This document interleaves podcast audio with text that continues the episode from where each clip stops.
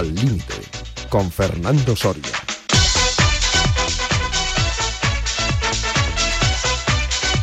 ¿Qué tal, amigas, amigos oyentes de Al Límite en Radio Marca? Seguimos aquí nuestro fin de semana al límite para hablar, comentar la actualidad deportiva y también, como siempre digo, animarles a que practiquen deporte, a que se muevan, que el deporte es salud y la salud calidad de vida. Y estamos en la parte técnica con nuestro gallego favorito, Javi Fernández, y en la coordinación, producción y también tertulia con Cristina Blanco. Primera comunicación de la mañana con Guadalajara, Gerardo Cebrián, ¿qué tal? Buenos días. Buenos días, Fernando. Aquí estamos con unas heladas que están cayendo de la buena. Uy, pues abrígate bien, abrígate bien. bueno, hoy vamos a empezar también sorpresa. Don Pedro Calvo, ¿qué tal? Buenos días. Muy buenos días, ¿no me oís? Te oímos, pero como si estuvieras en Cuenca, vamos, lejísimos. Como si estuvieras en Navalcarnero, por ahí. Por ahí, sí. A ver, Pedro. A ver, ¿ahora? Sí, ahora sí.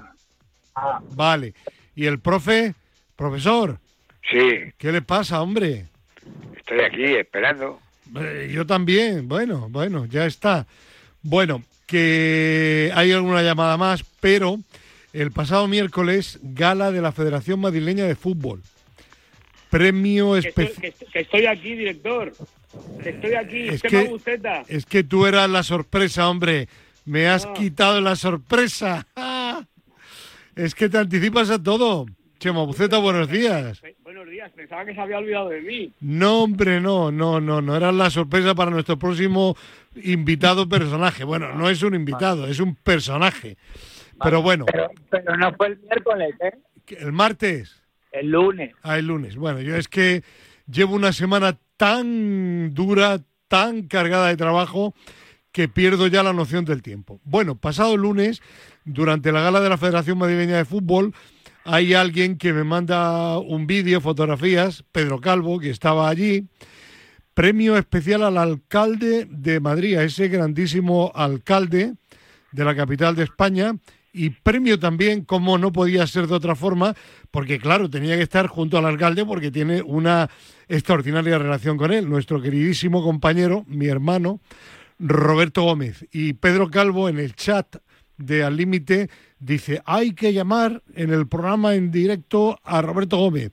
Y el profesor, sí, sí, sí. Y, y el resto mm, también. Bueno, Gerardo Cebrián se abstuvo, ¿eh? No estaba en contra, pero te abstuviste. No dijiste ni que sí ni que no, ¿verdad? No, no, no dije nada, vamos, pero no por no por nada con, con Roberto, ¿eh? Ya, ya, ya. Ni contra Mucho Roberto menos, ¿eh? tampoco, ¿no? Al- Bueno. Al contrario, al contrario. Bueno, en definitiva, que aquí está, por petición popular de Al Límite. Don Roberto Gómez Chávez, Néstor de Antenombre. ¿Qué tal? Buenos días. Fernando Soria Dorado, qué placer. Yo soy, bueno, como muchos, como muchísimos, los que se despiertan cinco minutos antes para escuchar este legendario programa que a mí me aporta El mucho. más antiguo de Radio Marca, Sí, Roberto. sí, sí, pero Sí. que me aporta, que me aporta muchísimo. Primero, eh, por la presencia tuya de, de Fernando, que te debo muchísimo porque gracias a ti, a Pedro Pablo, a José Joaquín, por su- por sobre todo a José María, a Vicente Marco, a Don Criti y a Javier Valdivieso, inclusive a Pepo Hernández, que ya estaba allí Sí, con nosotros y Quique Gonzalo. Y Quique Gonzalo, pues aprendí mucha mucha radio. Pero es que aprendo todos los, los lunes. Eh, cuando me quiero enfadar con el atletismo español, ya sé que está mi amigo Gerardo ahí. Cuando quiero eh, hablar de, de, de Del los bar también, del de- bar también, Gerardo del, Cebrián. del bar también y sobre todo Sí. del machaque que tienen los árbitros contra el Real Madrid y además me uno a todas sus críticas contra, contra el bar y sobre todo este bar que parece que es antimadrista. Al profesor Non Vela, pues por supuesto aprendo, voy a ir a clase de táctica del curso de entrenadores, digo, me la ahorro con el, con el profesor. Ah, digo, cada vez que tengo clase de táctica, digo, yo escucho al profesor. Con Pedro, bueno, pues de- por supuesto un referente, pero he de reconocer que eh, de Tu todos debilidad es Chema Buceta. Chema Buceta, porque me parece que todas sus aportaciones son tan coherentes, las de los demás también, sí. tan sensatas, tan esto y además que siempre, nada más acabar, Hablo con Vicente del Bosque, le digo, eh, y lo primero que me dice, ¿qué ha dicho Buceta esta mañana? Buceta eh, eh, del Bosque se acuerda cuando estabas en el Real el Real Madrid, Madrid, sí. y habla, y habla de, de- de ti. Y además me dice que en alguna ocasión ellos ya te mandaron algún chaval, eh, eh, Nacho, ¿no? Sí, así es, así es. Me mandaron algún chaval, efectivamente. Eh, antes de entrar yo en el Real Madrid, ese fue mi primer contacto con, con el Madrid, cuando Vicente era el coordinador de la cantera. Claro. Así es, así es, sí, señor. Y entonces- Oye, pues es, es un honor para mí que, que, que hagáis esos comentarios y me encanta además. No, no, yo- porque además o sea, a mí eh, he de reconocer que también eh, había eh, en la etapa de, de- de Joe Llorente, que ahora le, le, le escucho con, o lo escucha, le escuchaba con Cantizano, eh, y además le he llamado varios días para felicitarle, porque me parece que aportáis tanto por vuestra experiencia al deporte, pero a todo el deporte que es, eh, es alucinante, más allá de, de- las críticas y los mensajes muy interesantes, interesantes, pero a veces muy interesados, porque indudablemente, pues por el caso de- de Cebrián, de, pues en el tema del Real Madrid, dado su eh, fanatismo madridista, pues hay algunas veces que se puede pasar. nunca mejor dicho, En el caso del profesor Nombela, pues indudablemente no es nada panenquita ni pizarrita y lo tiene todo esto. Y en el caso de, Pe- de Pedro, en la coordinación. Pero sobre todo es que yo creo que hacéis una aportación muy buena al deporte. O sea, y eso, sinceramente, yo que ahora que tengo muy eh, mucho tiempo, porque además me escucha, me gusta escuchar la radio, eh, soy gente que aportáis y además en las tertulias aportáis cosas muy interesantes y eso para mí. Y lo del premio el otro día, pues Fernando, es un premio que además se lo dediqué a las compañeras y los compañeros que, ¿te acuerdas aquel carrusel que hacíamos por la mañana con Vicente Marco, que llamábamos, y que nos mandaba al campo del Torrejón, nos mandaba Sí. al campo del Carabanchel, y ahora la matinal, luego la matinal deportiva madrileña con Andrés de Sendra en Radio España, y ahora de una manera muy especial en Onda Madrid, y aquí con Julia del Mar, que es yo creo que en Radio Marca el referente a, nivel de, de fútbol, pues yo creo que es muy importante, porque es que este fútbol, eh, profesor Nombela, de verdad, del Guindalera, del Betis San Isidro, del Puerta Bonita, del Carabanchel, del Moratalaz, de este fútbol de aquella castellana, luego Federación de Fútbol de Madrid y ahora Real Federación de Fútbol de Madrid, yo creo que también hay que, hay que potenciarlo. Y hay una cosa que dijo hace poco Buceta, que yo escuché hablando de la violencia en el deporte, que es muy importante, y aprovecho para mandar ya también el mismo mensaje, la educación de los padres. Está habiendo muchísima violencia en muchísimos campos y los protagonistas no son los niños, ni son los jugadores, ni son los entrenadores, son las madres y los padres. Y yo creo que en este sentido deberíamos tener pues eh, una sensación de entre todos, Gerardo, eh, mentalizar a la gente de que no se puede ir con esa agresividad como van las madres y los padres a los campos de fútbol, que si el entrenador no pone a su hijo le ponen a parir, si el árbitro no sé qué, y, o sea, y yo creo que eso en este sentido, Fernando, tú que eres una persona muy implicada en, aparte de la fisiotera- eh, fisioterapia, porque me encanta que en, en este programa es el programa donde más se habla de fisioterapia, ¿me entiendes? Bueno, O sea, porque es una cosa alucinante. Roberto, Roberto, Yo- sí, o sea, yo digo, estamos, a ver, la estamos- sección de estamos fisioterapia tú y hoy, yo, ¿con qué nos va estamos tú y yo en una edad que hacen falta cuidados Ya, hombre, claro. para hacer deporte, sobre todo tú que haces tanto deporte por el retiro. Recuerdo Yo- yo, sí, aquella ahora- frase histórica de Alejandro Blanco que decía Roberto Gómez, al que todos le hemos visto en chándal, pero nadie corriendo con No, hombre, el porque yo chándal. soy eh, profesor Nombela, una persona educada y cuando Sí. va corriendo y se encuentra alguien, se para. Ya, ¿no? ya, ya, A- Aquí no, a mí no me gusta eso, no me gusta oye, eso. para que haya menos violencia en el fútbol, ahí habría que cambiar la Federación Española de Fútbol. Y, y Buceta, que ya sabes que hizo un comentario extraordinario. Sí, además me lo, me lo- Aquí me- lo ha escuchado Herrera. Quería preguntarte, si no, Chema, tú querías preguntarle a Roberto si se presenta de verdad Carlos Herrera, ¿no? Sí, Hombre, se lo, se lo quiero preguntar porque además creo que sería una gran noticia que lo sí. hiciera. Y además, te voy a decir una cosa, me agrada mucho y me agradó mucho tu comentario, eh, porque parece mentira que la clase periodística eh, esté en contra de que un profesional que se levanta desde hace 40 años todos los días a las tres y media de la mañana, tres y media de la mañana para empezar un programa a las 5 eh, o a las 6 de, de la mañana, que no ha fallado yo creo que ningún día, que no se ha quedado dormido ni nada por el estilo, y que hace una aportación. O sea, eh, ¿por qué puede eh, otro factor de la sociedad, eh, Gerardo, que sea biólogo, que sea mm, médico, que sea profesor, ¿por qué no puede, no puede estar? Yo creo que su idea que surge indudablemente en un momento mm, grave de crisis en el fútbol español como el que se ha vivido en los últimos, en los últimos tiempos, pues es una ah, idea que va a cuajar cuando se convoquen las elecciones, lógicamente porque él se va a presentar y sobre todo porque en día tras día está aportando ideas al fútbol español que por otra parte las necesita y muchísimo. Lo que pasa es que vivimos en una situación donde dice, no, que las territoriales, las territoriales hacen una labor magnífica, pero el fútbol español no puede estar dependiendo toda su vida de los factores de las territoriales, porque hay el fútbol practicado por mujeres, el, deporte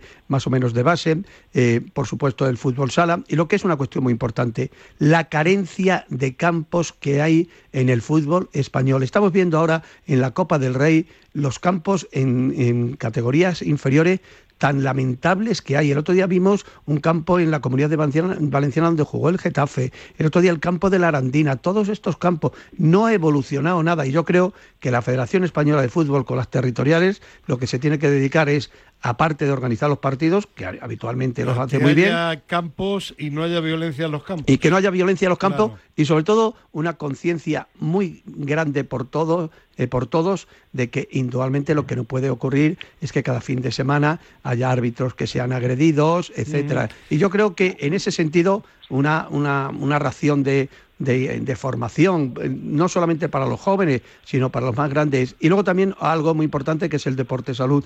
Sabéis que yo, eh, el presidente de honor es eh, Alejandro Blanco, eh, tristemente nos dejó el doctor López Farré, yo soy el presidente en estos momentos del primer simposio mundial que ha habido en la prevención de la muerte súbita, que le han dado un premio al Comité Olímpico Español en memoria del doctor López Farré, con el doctor Celemín, por supuesto con el doctor Villarroel.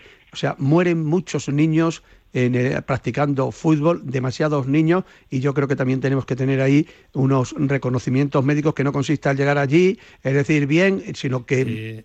concienciar y preparar bien. Está claro, Roberto. oye, Roberto, Roberto, una pregunta. ¿Vas a ir tú con él, con Carlos? ¿Vas en el equipo de Carlos? Pues yo voy en el equipo de Carlos, pero no voy en el, organi en el organigrama, Pedro. ¿Sabes lo que te quiero decir? O sea, yo... Chema, Chema. Digo, perdón, ah. Chema, eh, yo... Eh, él quiere que, que yo vaya, yo toda mi vida, y lo sabe Fernando, he sido reportero. Si en cincuenta y tantos años que llevamos nosotros, lo único que hemos hecho ha sido ser periodista. Roberto, tu cargo, tu puesto, y lo digo convencido, sería portavoz de la Federación no, Española no, no. Yo nunca, nunca seré ni ¿Cómo que no? nunca seré DIRCOM, eh, que como se dice ahora. no, portavoz, que diferente. Ni, jefe de prensa. Primero, porque me caen muy mal todos los jefes de prensa del fútbol.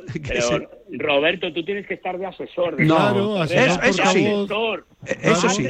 Asesor. sí, asesor sí. Eso sí. Lo que es curioso es la cantidad de, compañeras y compañeros que me han llamado diciéndome, oye, si llevas prensa, acuérdate de mí. Digo, yo no voy a llevar oye, yo no te voy a pedir nada, pero Pedro Calvo tiene voto, ¿eh? ¿eh? Cuenta con él, ¿eh? Bueno, si es de la asamblea hablaremos. Sí, sí, sí, es otra cosa muy importante, Pedro, la cantidad de gente que se ha puesto en contacto con Carlos de equipos, de entrenadores, de jugadores, de jugadoras, eh, que indudablemente yo lo que sí estoy seguro es que, eh, y en esto Gerardo me va a dar la razón, eh, el fútbol español, el deporte español tiene que cambiar de modelo. No puede ser que en los últimos cinco años hayamos tenido cuatro o cinco secretarios de Estado. Cinco. Oh, perdón, cinco secretarios de Estado. No, eso no puede ser. Sí, sí, solo. Desde que está Pedro Sánchez. Sí, cuatro, cinco, cinco, porque estuvo también Lete una, una temporada. Y yo creo que hay que cambiar el modelo. Yo no sé si el modelo consiste en indudablemente dar más transferencia a la, a la Secretaría de Estado para el Deporte, porque todo el deporte está transferido a las comunidades. Más un director general de cualquier comunidad que el propio secretario de Estado para el deporte, pero el modelo tiene que, cambiar. Pero por otra parte, si os dais cuenta, a pesar de los cambios, los resultados a nivel deportivo de cualquier deporte son impresionantes. O sea, es decir, que tampoco eh, es tan eh, influyente eh, la Secretaría de Estado para, para, para, el deporte, porque por suerte el deporte municipal, el deporte provincial... y, Roberto, afortunadamente, Roberto, estás En, una, en una línea de portavoz absoluta. Pero Fernando, que, Total. que yo... Gabinete de presidencia, Fernando. me gustaría Gabinete de hacer entrevistas a Roberto, que te quieren saludar también, que no les dejas hablar. Eh, por cierto, el otro día eh, estuviste en una interesante charla sobre Gerardo, ¿no? Eh, sobre Gerardo, Cebrián.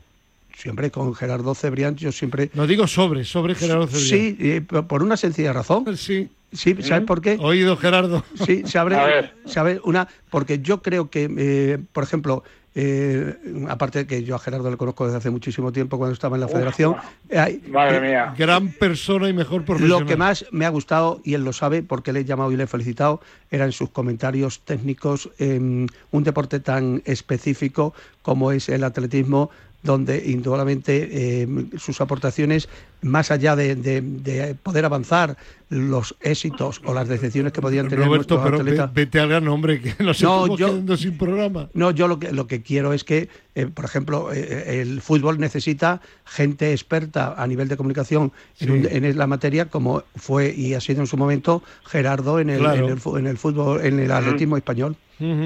Y también crearíamos un gabinete de psicología, ¿me entiendes? Hombre, hombre. Ah, Está Bueno, López oye, Vallejo. Chema Buceta ya está con la selección de México de fútbol, ¿eh? Sí, no, pero él, él aporta y, y habla, habla muy bien. Cuando ha habido algún problema de, de jugadores, de los árbitros y todo esto, es, eh, es una persona muy sensata, muy, muy, muy coherente. Sí, y el sí, profesor Nombela, bueno, es de- más de Del Bosque que yo, pero eh, y de los técnicos. El profe, de- el profe lo que quiera, ¿no? No, no, el, el profe, por supuesto, y eh, la castellano manchega, espero contar con, esperemos contar con su apoyo, por supuesto, ¿me entiendes?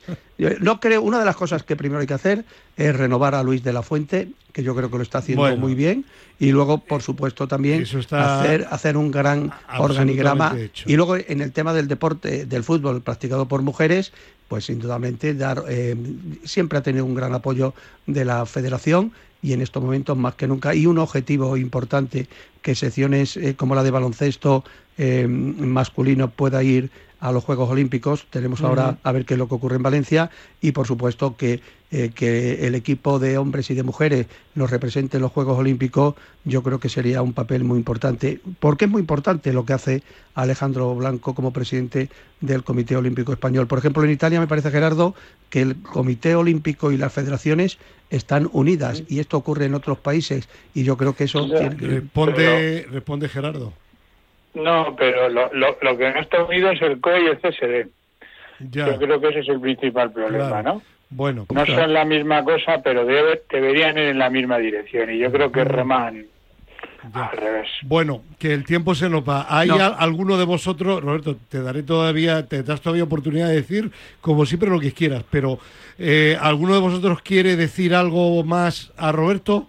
Bueno, yo, felici- yo felicitarle, felicitarle Y, y, y yo también, ¿eh? Y que, que te admiramos mucho, Roberto. No, no, yo a vosotros, mucho. de verdad, Fernando verdad. lo sabe, Fernando lo sabe, la cantidad de veces que hablo, eh, porque es que eh, a mí me, me devuelve el programa, esto me ocurre con, con Parrado, a la radio de verdad, a la radio de toda la vida, a la radio donde la gente habla y dice cosas, no el hablar por hablar, sino que las cosas que decís, eh, eh, que indudablemente Tien- son con mucho conocimiento. Aportan. No, no, que aportan, porque es que tenéis un gran conocimiento de, de las materias de las que habláis y sobre todo de una manera muy especial que siempre habláis con, con el afán de positivo. Por ejemplo, esta semana no he escuchado a nadie que hay cinco equipos españoles cabezas de serie en competiciones europeas, que eso es eh, en la Champions y en la Europa League. Eso es impresionante para el deporte español Claro. y para el fútbol. Y aquí estamos hablando de que el City, que el Burton, que el no sé qué, que no sé cuánto. Que Xavi se pelea con el Que- presidente del eh, Barça. tenemos, Claro. profesor Nombela, cinco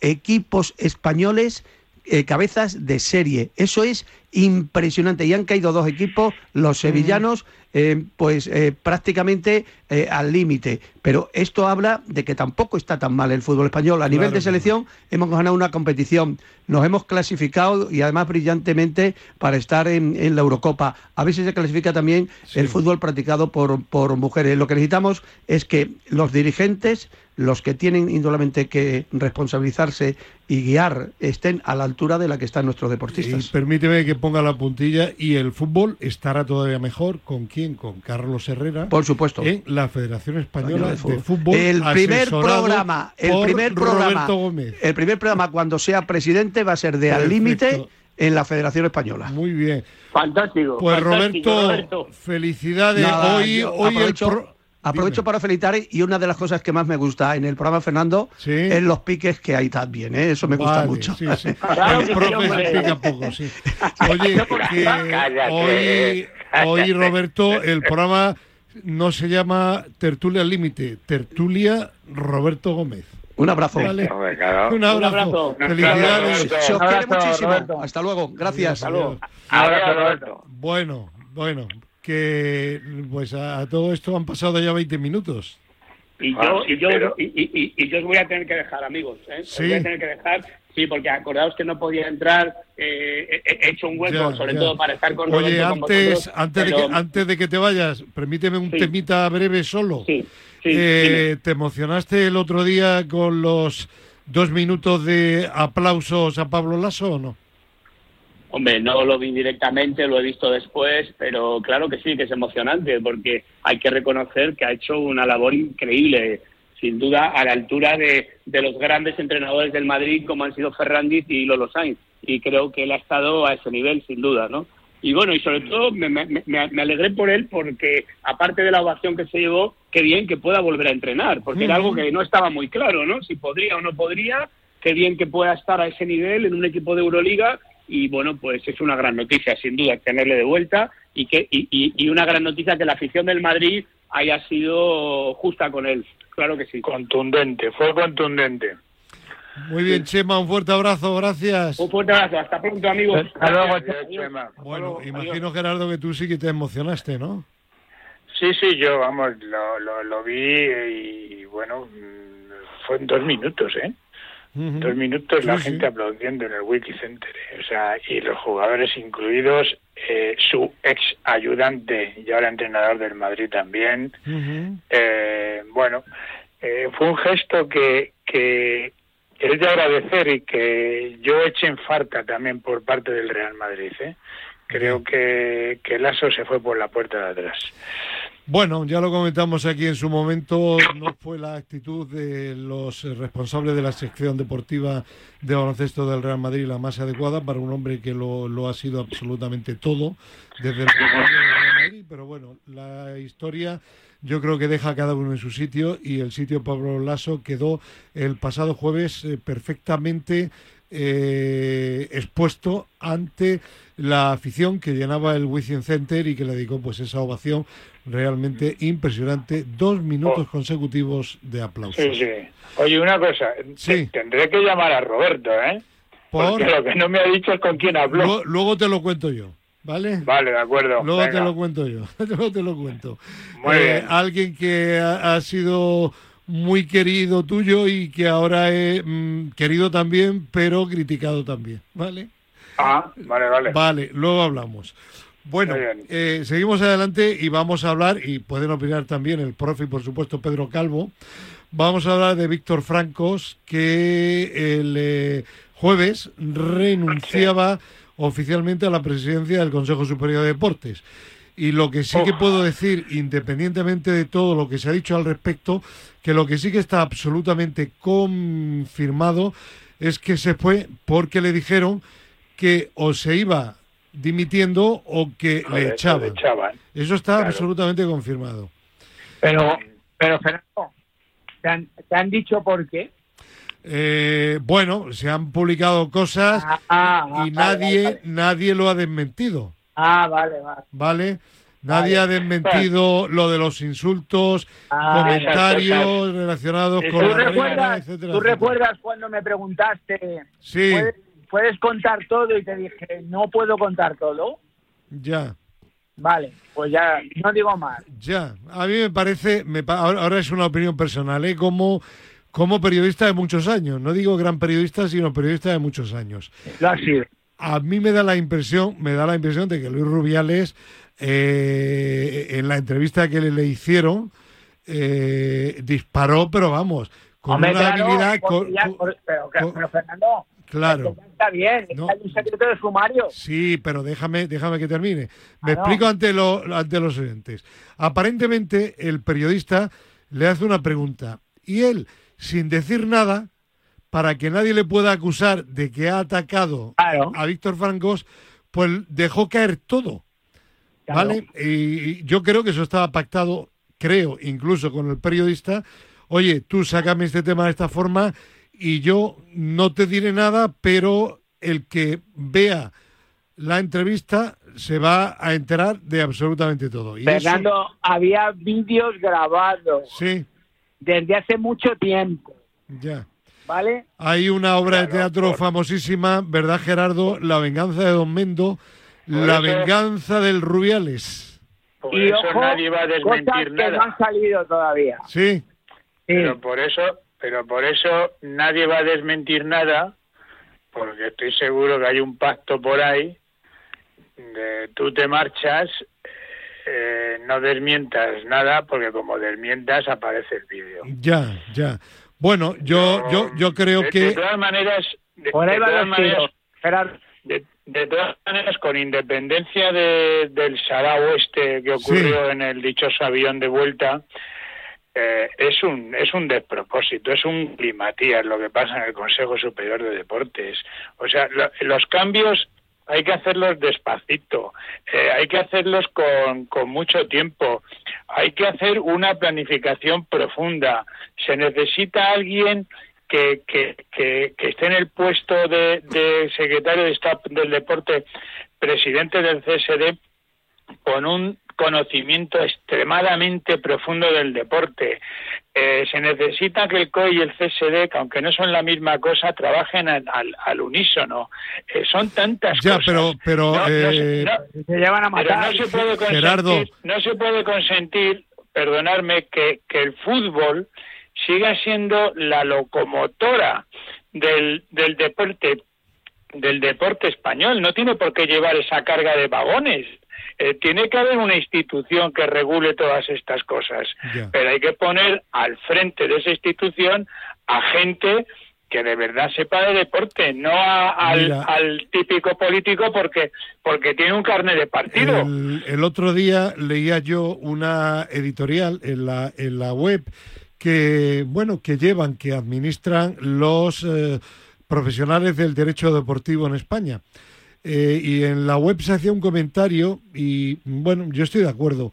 Dicen, bueno, independientemente del motivo por el cual le han obligado a irse a Víctor Francos, lo que sí que es cierto y es lo realmente importante es que Víctor Francos no ha aportado nada, no era la persona idónea y lo realmente importante es que se ha ido alguien que no pintaba nada al frente del Consejo Superior de Deportes, como no pintaban nada tampoco los que le antecedieron desde que llegó Pedro Sánchez Pues- al pues gobierno, eso. que son, recordemos, Pues eso. María José Rienda, eh, Irene Lozano y José Manuel Franco.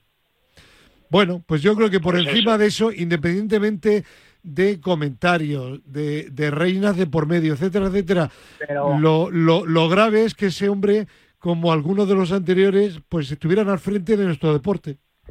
Pero Fernando, pero pareci- pareció que cuando la solución del fútbol femenino era él el que era él el Sí. salvador del fútbol femenino. Sí, bueno, porque los políticos al, al final Claro, pero pero y- pero son no- camaleónicos. Sí, pero todo el mundo sabía y las que estaban en esta reunión lo sabían todo lo que había dicho. Pero, Pedro, mm, a mí mm, lo que más me molesta de esto es la poca capacidad de crítica que tienen los medios de comunicación españoles. Es que ese es el problema. Es- este, es que me revienta. Ese es el problema. Ese es el problema. Me revienta, o sea, todo ¿sabéis el mundo, amén a las notas de prensa. ¿Sabéis Amén. Que, que sí, No Gerardo, puede ser.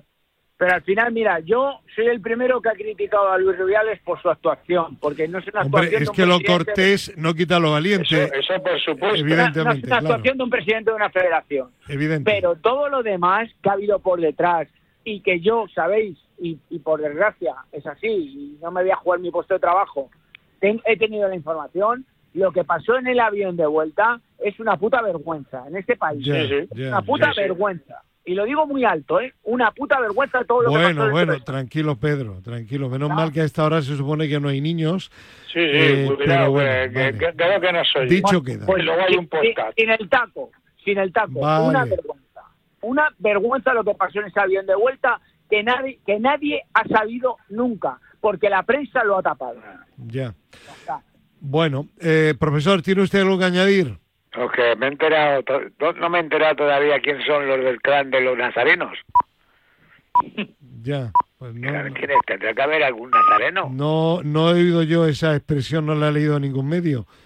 es una forma de hablar, ¿no? De, no, es que yo soy muy chulo, que soy de Madrid. ya, ya, ya. Bueno, no, Me, no me jodáis. El, el, el, Estoy aquí este... dándome una milonga. Vale. Sabiendo todo lo que hay. Vamos a por el sexto secretario de Estado para el Deporte, no sé cuánto tiempo. Bueno, que, ¿Y por qué no te llevan a ti, Gerardo? Que acierten, que acierten por fin. Eh, eh, bueno. Es, una pena, es una pena. Eh, iba yo a dar un nombre, me callo. Que, vale, mm, que, que seguimos adelante, ¿vale? Venga. Venga. Eh, bueno, eh, lo dicho, vamos a esperar a ver quién es el nuevo secretario de Estado para el Deporte o la nueva secretaria de Estado para el Deporte y espero que a la, a la quinta o sexta pues acierten y haya alguien realmente que pueda gestionar bien el mundo del deporte, que no tiene por qué haber sido deportista previamente, pero sí una persona... Tiene que conocer el deporte. Eso es, que conozca el mundo del deporte y que lo gestione bien. Bueno, dicho eso, a ver, eh, Gerardo, eh, yo siempre digo, si usted quiere acertar en las quinielas deportivas, eh, no siga los criterios de al límite, claro. Pero vamos a hablar ahora de fútbol, vamos a hablar de atletismo. Eh, también fallaste en los pronósticos ¿eh? del europeo de cross. ¿eh? Ya, pero tú decías que los chicos, vamos, que seguro, seguro. y los chicos, nada, ¿eh? Sí, Pues fueron, la, pues fíjate, fue por, por no quitarle mi opinión sincera, la peor actuación de la historia. Ya. En hombres, o sea, un sexto puesto, o sea, en la vida. O sea, mm, el equipo, yo cuando digo las cosas las digo porque sí, no, no las digo porque sí. Ya, ya. Era el campeonato, llevaban 27 campeonatos de Europa, ¿vale? Y de los 27, en 24 han sacado medalla los chicos. Ya. En 24, pues ¿eh? Gerardo, lees la nota de prensa oficial de la Federación y el problema y el problema fue que la la pista eh, estaba, la pista, el terreno estaba horrible. Y digo yo, ¿horrible solo para los españoles? No, no, no, pero es que, pero además ya se sabía. Lo que no se puede hacer es la prueba de selección para un campeonato de Europa que es en Bruselas, que se sabe que va a estar embarrado y que llueve mucho en Soria. Ya. En un circuito llano. Pero bueno, al margen de eso, unas veces actúa mejor y otras veces actúa peor. Pero la actuación de los hombres fue la peor de la historia. Te he dicho que de 27 ocasiones, en 24 estuvieron en el podium. Otras dos veces fueron cuartos y otra vez sextos. Bueno, pues hemos igualado ese sexto puesto, el peor de la historia. Pero al margen de eso, Fernando, yo me he enfadado mucho con, con, con las informaciones que han aparecido han vendido esto como un gran resultado. Pues eh, te lo he dicho, que leyendo la nota oficial, el resultado... Pues no es un gran resultado, es un mal resultado. Claro, claro, porque que las chicas han hecho un resultado extraordinario, sí, pero no tapes con las categorías inferiores el fracaso de la categoría principal. Es como si en Roland Garros los españoles caen a la primera, pero hemos ganado el junior. Pero, mire usted, además, además fue de las tres medallas, ninguna de oro y además de las tres medallas ningún individual. y, y, y, tú ves la carrera o ves las carreras y no veías a españoles ni a españolas entre los primeros. Hemos sacado medallas en las en, por equipos porque tenemos un gran fondo de armario, pero hace años que ocurre algo que no sé qué es en el cross español. Bueno, sí sé lo que es, que el asfalto se ha comido al cross. Entonces, bueno, pues te voy a contar un dato. El campeonato de España va a ser en, enero, a finales. El campeonato del mundo es 31 de marzo, dos meses después. ¿Para qué hacemos un campeonato de España de selección para una competición que se va a hacer dos meses después? Pues no, no se entiende porque en dos pues meses puede haber bajones pues o subidones de forma, lesiones, es, absurdo. mil cosas. Bueno, pues claro, estas cosas las dices y encima eres el malo de la película. Ya, Bueno, ya, pues ya, no me importa, sigo siendo el malo. Ya te digo. Bueno, profe, ya- ve, el malo de la película no, pero el malo de los pronósticos sí que es Gerardo, ¿eh? ¿Eh, profe? No sé. Ya. Bueno, eh, Pero eh, usted no le haga caso a Fernando. pero acertó en algo, ¿eh? El, el que dijo, ¿qué partido era el que dijo que 0-3 y a 0-2? La Real. Ah, sí, la Real. la Real, La la Real. Real. De 10 acertó uno. Enhorabuena, Gerardo. Ay, gracias, hombre. Bueno, venga, vamos a seguir adelante y tenemos ahora al otro lado del hilo telefónico, profe, atención, Pedro, a un gran doctor, eh, colega, compañero y, y pienso que también amigo de nuestro queridísimo Pedro Manonelles, pero, pe- profe, no es don Pedro Manonelles, es don Miguel del Valle, que es el presidente ahora de la Sociedad Española de Medicina del Deporte. Don Miguel, ¿qué tal? Buenos días. Pues enhorabuena. ¿Qué, qué tal? Hola, ¿Qué- ¿qué tal? Muy buenos días, buenos días. Eh, seguidor además del Oviedo y del Sporting, ¿no? Bueno, pues sí, por, por- me apuesto por los dos equipos asturianos, que buena falta les hace además apostar por ellos porque están ahí en una situación... Bueno, que, este, este año el Sporting está luchando por estar el año que viene en primera. Ahí estamos, ahí estamos. La verdad es que tenemos un buen equipo y, y bueno, a ver, a ver. Bueno, pues vamos a desearle, porque si tiene que subir alguien, que suba el Sporting, porque el Oviedo está muy abajo y no le va a dar tiempo a ir remontando. Bueno, bueno, no, no está, no está, no está tan abajo, no está tan abajo, ¿eh? Sí, bueno, y en que- realidad la diferencia hacia la promoción está en torno a unos cinco puntos, o sea Ya. que también podría. Sí, sí, luego la promoción, el, el que sube, ¿verdad, Pedro Claro. Calvo? Es el que va de, de menos a más, ¿no? Exactamente, exactamente. Normalmente sí. Sí, Pedro. Sí, te digo que normalmente sí. ¿Has visto este año al Sporting y al Oviedo? Eh, al Sporting, al Oviedo, al Oviedo le he visto un partido, al Sporting sí le he visto más. El Sporting sí es verdad que, que me daba buenas sensaciones, lo que pasa es que lleva tres semanas... Bueno, pero, pero es que es una categoría tremendamente difícil. Hubo un momento, eh, el año pasado echan al entrenador del Granada, Hitor Caranca. Con Paco López casi le echan también y al final el Granada campeón de la categoría y sube como primero. Es decir, que aquí hay que aguantar y hay que estar sobre todo en la recta final eh, a la altura de las circunstancias, es decir, ganando partidos al final y mientras ir estando en una posición eh, que te permita optar hasta última hora. Bueno, yo desde aquí mi deseo para que algún equipo asturiano el año que viene esté en primera división.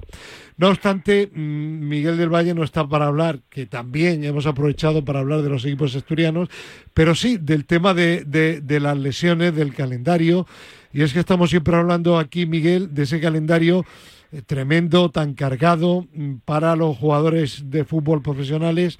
Y ya se ha confirmado que el año que viene, pues habrá también en verano mundialito, 32 equipos. Y bueno, pues eh, para los equipos de arriba, que son siempre los que juegan mayores Sí. o mayor número de partidos, si hasta ahora era una locura, ahora ya va a ser la locura total, ¿no? Pues sí, eh, es lo de siempre. Prima siempre el tema económico y claro, pues no pensamos en, en, en- en las personas, en los deportistas, en, en que, en que los cuerpos, el sistema sufre y, claro, ahí vienen pues lesiones eh, que, muchas veces no se pueden, no, no se pueden evitar. Eh, lógicamente, eso es un sistema descontrolado que en vez de ir a, a- racionalizarlo, cada vez vamos a más y, bueno, así estamos, pero ese es el mundo del deporte. El hecho de que sobre todo los jugadores jóvenes que empiezan muy pronto, jovencitos y debutan, se lesionen tanto, tiene relación con lo que en algún momento ha dicho aquí en Radio Marca Javier Clemente y hemos comentado también con que no se tiene en cuenta que a determinada edad no está físicamente totalmente formado el jugador y que hay que dosificarle más de lo que se le dosifica. El ejemplo más claro, Pedri, que con 20 años juega un mundial y a continuación juega también los Juegos Olímpicos. Claro, vuelve luego de competición y se y, y se y, y ahí está, que se, lesiona continuamente. Otro ejemplo claro, Ansu Fati, contaba Clemente, dice, claro, choca contra un tío enorme de, de, de 30 kilos y en ese choque de 30 años y con 100 kilos y en ese choque se lesiona. Eh, bueno, eh, es así, o sea, realmente, em, vamos a ver, para, para, para que mm, todo esté funcionando bien, eh, tenemos que estar hablando de un esqueleto maduro y de un sistema maduro y la maduración varía mucho de unos deportistas a otros y eso no se tiene en cuenta. No se hace un análisis de cuándo realmente el sistema del aparato locomotor ha madurado lo suficiente y estamos ya en una etapa en la que podemos intensificar los entrenamientos. Y de todas maneras, no es lo mismo sobrecargar a una persona de, de 18 años que una persona de 25. Las sobrecargas a los 18 años se resienten porque el sistema, algunas partes por lo menos del sistema, pues no han madurado lo suficiente y, al final pues pues claro tenemos eh, los problemas que, que, estamos viendo efectivamente hay que dosificar lo importante es saber dosificar pero muchas veces cuando un deportista está rindiendo a niveles altos pues nadie quiere hacerlo y, y las consecuencias pues son esas, efectivamente. Y ahora que tenemos compañeros a Miguel del Valle, todo un especialista en medicina del deporte, sobre este tema de las lesiones que hemos hablado tanto, aprovechar para preguntarle o para contrastar algunas opiniones vuestras. Sí. A ver, Pedro. Bueno, yo creo que es que lo acaba de explicar, ¿no? Al final el, eh, los futbolistas jóvenes no están maduros a nivel esquelético, muscularmente, están algunos en fase de crecimiento todavía y el tener esas cargas de alto rendimiento les afecta en, todos los sentidos y al final tienen demasiados partidos y demasiada carga en todos los sentidos para, para poder aguantarlo y yo creo que al final terminan rompiendo por eso. Eh, lo ha explicado el doctor ahora mismo. claro. No, yo, creo, yo creo que sí, yo también tenía eh, una pregunta en ese sentido, ¿no? Yo creo que, eh, doctor, eh, yo creo que el, asunto está en la gran cantidad de competiciones que tenemos ahora. Claro, claro, claro, En rugby, baloncesto, en, en, en, mi deporte, en el atletismo, en todo. Es que hay competiciones, se entrena, cada vez se entrena menos se entrena cada vez menos y se compite más. Sí, eso decía Klopp, el entrenador del Liverpool, después de un partido. Dice, acabamos de terminar el partido, eh, tenemos 24 horas que no da tiempo a entrenar eh, para que los jugadores se recuperen y tenemos que coger otro avión para jugar otro partido. No, pero miradlo, pero miradlo en esta, misma semana, en esta misma, en esta misma semana. Venimos de, de fin de semana, Champions, eh, entre eh, fin de semana eh, y partido de liga partido de liga y volvemos a tener liga eh, entre semana. ya. Y si es el caso, por ejemplo, del Atlético de Madrid, el Atlético de Madrid tiene un partido más porque tiene el aplazado eh, que tiene que jugar contra el Sevilla. o sea, al final, decidme, entonces esos chavales jóvenes, eh, o sea, los equipos no pueden entrenar cosas condicionales específicas que necesita el cuerpo para mejorar y, dar un buen rendimiento, porque al final ya va tan sobrecargado que tienen que hacer entrenamientos prácticamente de, soltar y, casi más de, psicología que, otra cosa. Pero, no solo el fútbol, mirar el calendario del tenis. Todo, en todo. Todo, sí. ¿Cuándo, eh, entrena esa gente? Claro. Eh, doctor. Sí. Pues nada, que, que eh, comentarios sobre lo que han comentado Pedro y sí sí sí bueno y además y además yo quería bueno eh, efectivamente apoyando un poco todo lo que dicen pero además encima la intensidad de los de, la competición eso no es lo mismo que la intensidad de los entrenamientos o sea que las competiciones eh, lógicamente estamos eh, en las competiciones la mayor parte de los futbolistas y de los deportistas en general siempre están trabajando por encima de los límites fisiológicos, con lo cual su sistema se resiente muchísimo más. Y, claro, si no permitimos, si no dejamos que el, el cuerpo recupere, que el, organismo recupere, pues es una sobrecarga sobre otra y eso y eso lógicamente termina provocando roturas del tipo que pero, Pero doctor, usted sabe que se trabaja normalmente, eh, fisiológicamente, condicionalmente se trabaja para adaptar a ese cuerpo a esa competición. El problema es que están trabajando por encima de lo que realmente trabajan en los entrenamientos. Efectivamente, eso es, eso es lo que quería decir, sí, sí, sí, exactamente. Y, eso es además, imagino, lo que le sucede a los chicos jóvenes, que no están acostumbrados a esa, tienen la calidad, pero no tienen la intensidad.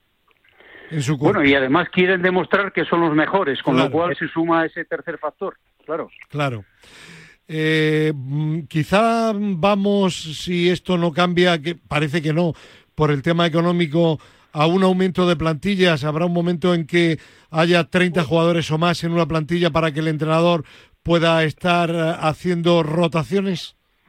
Bueno, si el sistema lo, lo, soporta económicamente, pero claro, si estamos hablando de, de, un tema económico y aumentamos la plantilla, pues la economía no, la economía también se resiente. Claro, claro. Yo creo que, yo creo que, que claro, las competiciones tienen, eh, eh, hay que regularlas de otra manera y, y, y muchas veces ya se empieza pues descontrolando todo el sistema cuando hacemos unas pretemporadas pues pues abusivas para, para los deportistas porque eh, está ya también ahí en la pretemporada la recaudación y, claro esos viajes, esos, esos partidos que... No, realmente no, no, es pretemporada, es, es competición continua. bueno, ya, ya, ya, sí, pero ya, ya estoy hablando de, en, esa pretemporada donde... Sí, sí, es competición continua. Que no se entrena, que se juega, pero no se entrena. Sí, sí, eso es. Pero, yo creo que lo que quiere decir el doctor Fernando, al final la pretemporada es para adaptar al cuerpo a la competición y al final no adaptas al cuerpo a la competición porque estás compitiendo desde el primer día. Claro, claro. Eso es, eso es. hay un dato, hay un dato estremecedor por salirnos un poco del fútbol. Normalmente, hace años, cuando había Juegos Olímpicos, pues había Juegos Olímpicos y no había ninguna otra gran competición ese año en verano. Ahora os invito a que miréis el calendario de cada deporte y veáis la cantidad de campeonatos continentales y mundiales que hay además de los Juegos Olímpicos. Claro, claro, claro.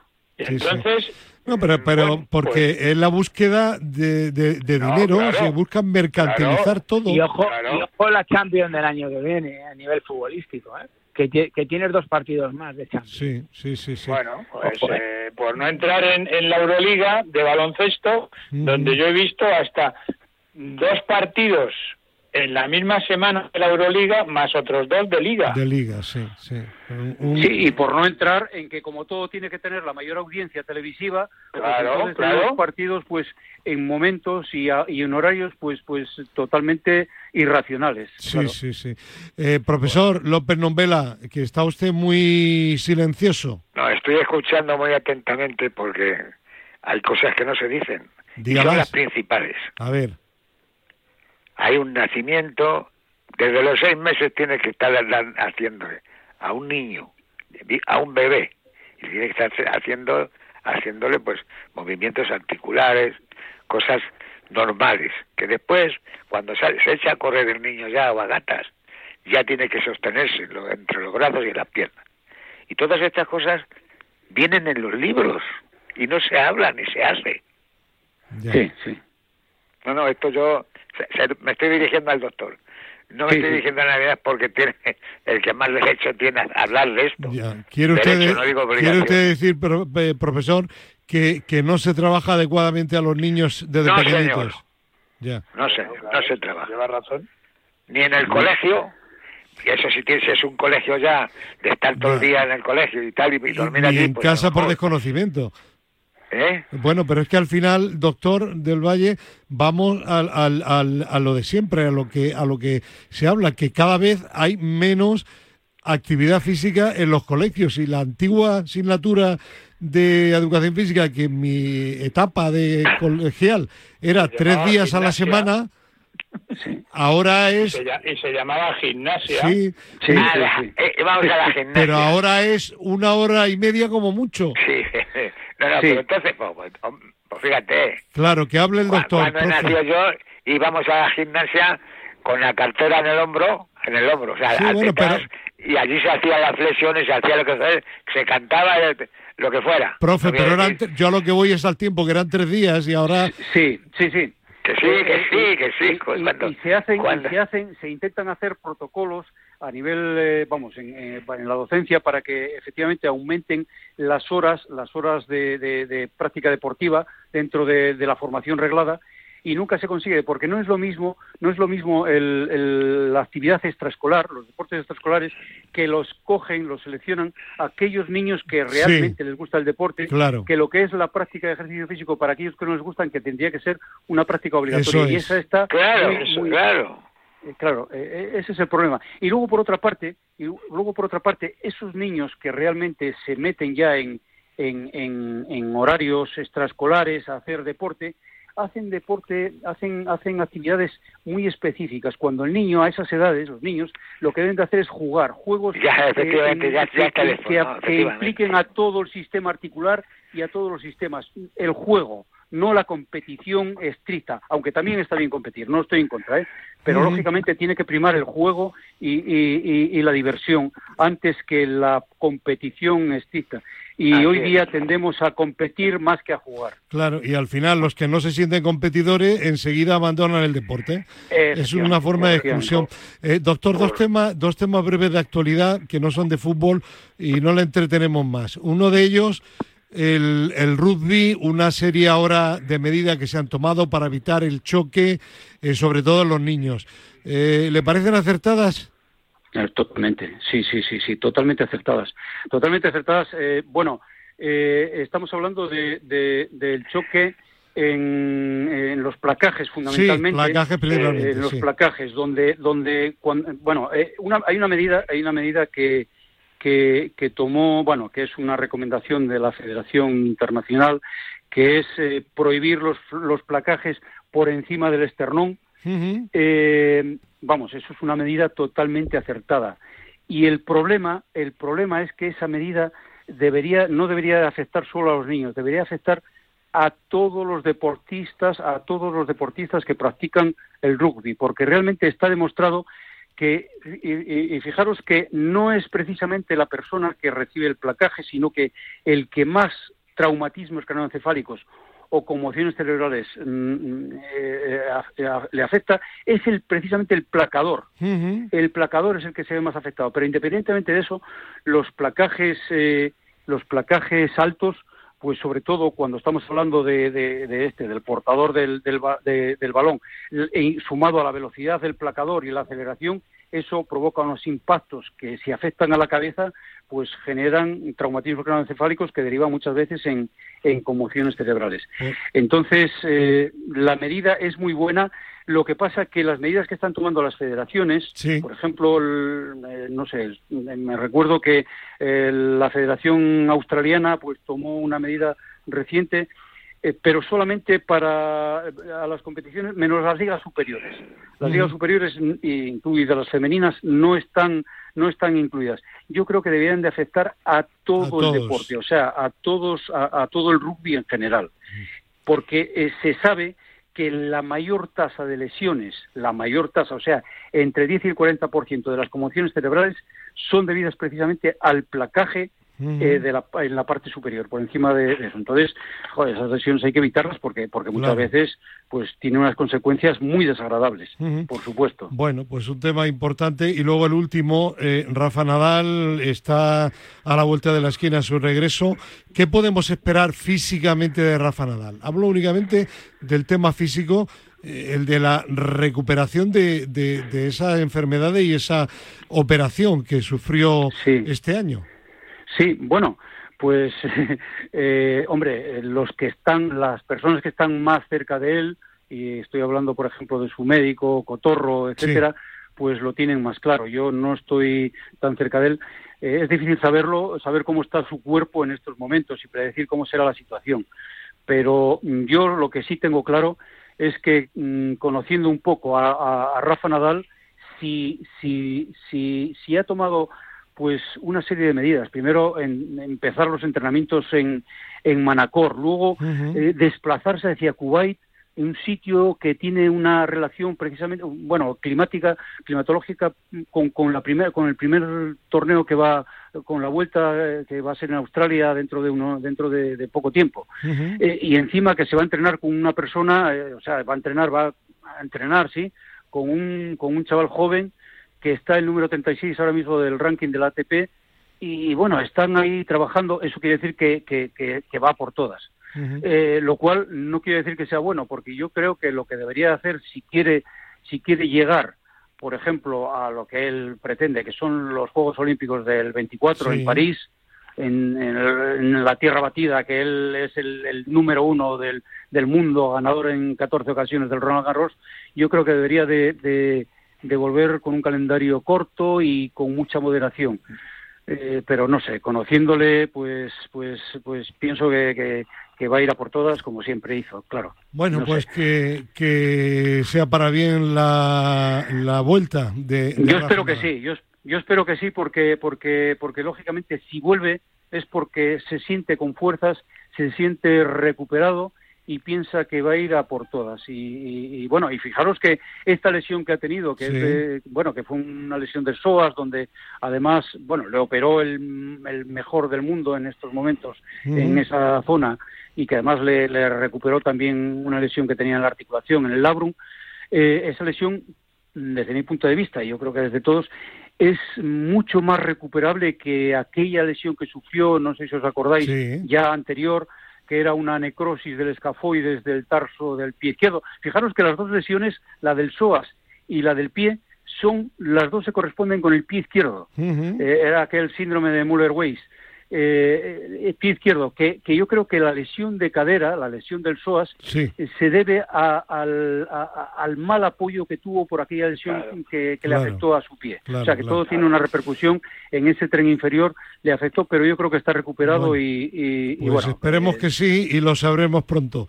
Miguel del Valle, presidente de la Sociedad Española de Medicina del Deporte, muchísimas gracias por estar una vez más aquí en la Límite en Radio Marca. Seguiremos en contacto y desde aquí nuestro apoyo al Sporting y al Real Oviedo. Un abrazo y gracias. Un abrazo y un placer, Fernando. Aquí estamos con vosotros. Muchísimas gracias, Miguel. Adiós. Bueno, nos quedan cuatro minutillos y queríamos, profe, saludar a, a Cristina, que no ha tenido todavía oportunidad de intervenir, pero estaba muy, muy atenta, sobre todo cuando Pedro Calvo hablaba de la selección española femenina campeona del mundo de fútbol, ¿verdad, Cristina? Como diciendo, eh, a ver si nos cuenta algo de verdad de eso que calla Pedro, ¿no?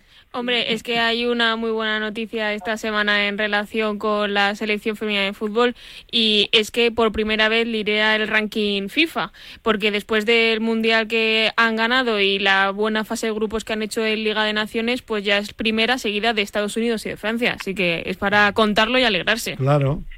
Sí, pero eso está muy bien, pero no tiene nada que ver con lo otro. Ya, pero bueno, al hilo de una cosa, pues Cristina ha venido con lo otro. Está muy bien, está que, genial. Por, que por cierto... Y, creo que todo, y creo que todos nos alegramos, pero una cosa no quita la otra. Por cierto, que Cristina el otro día, el jueves, en la gala de Alcobendas del deporte, estuvo entrevistando a don Mario Suárez. Sí, sí, nada menos. ¿Con Mario Suárez? Con Mario Suárez y con Lucas Vázquez también. Y Lucas Vázquez, profe. Mario, Mario Suárez fue, fue jugador en Atlético de Madrid. Sí, sí, por eso. Claro. Pero luego se fue al Rayo. Y estuvo también con Lucas Vázquez. Eh, Gerardo. Bueno, Lucas Vázquez no es de mis favoritos, pero bueno. Ya, pero a mí me da la impresión de que un chico extraordinario, muy abierto, la mayoría, ¿verdad?, de los jugadores Cristina. Sí, la verdad es que son inaccesibles y a este chico se le entrevistó para Madrid se mueve. Hablo, hablo, cuidado, ¿eh? Hablo desde el punto de vista futbolístico. ¿eh? Ya, bueno, pero... Es cierto que... Pero para estar en el Real Madrid hay que tener algo, ahí no está cualquiera, no, ¿eh? Claro, vamos, lo tengo clarísimo. ¿Verdad, profe? Hombre, por lo menos lo que le pone, este lo que le pone a, jugar al fútbol, al fútbol. Lo que le pone quiere decir que hay que ponerle. Profe, su favorito es don Antonio Rudiger. No, hombre, no. ¿No? Pero, ¿por qué le pica así al Pero, profe? si es el cacique últimamente de centro del área, de la defensa. Más la gamba. Ay, ay. No, no pero, vamos a ver, que no, a mí me da igual, que, pero que no. Que no es, que no. Bueno. ¿Tu favorito del Madrid quién es, Cristina? Lucas Vázquez desde ayer, ¿no? bueno, desde ayer porque me ha atendido muy amablemente, así no me mojo. ya, ya, ya. No, no, pues mójate, mójate. Es que diría que ninguno, pero voy a decir que Lucas. que ya es que es el que le conozco en persona. Ah, bueno, si te quedas con la persona, yo no digo Hombre, yo creo que ya es hora de que nos quedemos por encima de todo cuando estamos frente a frente con la persona. Luego en la tele o en el campo, el mejor. Ya, pero tú cuando vas a entrevistar a alguien, no vas a entrevistar a alguien porque es mejor persona o peor, ¿eh? Efectivamente. Bueno, es que eran los dos únicos jugadores de fútbol que estuvieron allí. Está bien, en la gala. está muy bien la entrevista. Pero que dices, ¿quién es el quién es tú? Tú me preguntas, ¿cuál es tu jugador favorito del Atlético de Madrid? Ya. Y yo no elijo a la mejor persona. Eh, permíteme, Gerardo, una cosa breve que le preguntaron allí en la gala a Mario Suárez. Venga. Estaba venga. su niño que tendrá 8 o 9 años. ¿Qué tal es tu hijo? Dice, uff, es bueno como delantero, profe, pero es muy vago. Dice, fijaros que se ha puesto de número del equipo el 99 para que le saquen lo menos posible al campo. Claro. Claro. Se muy bueno, pero muy vago. más alto, pues. Bueno, que no hay tiempo para nada. Dice Javi Fernández que adiós, adiós a todos. Adiós, adiós. Adiós.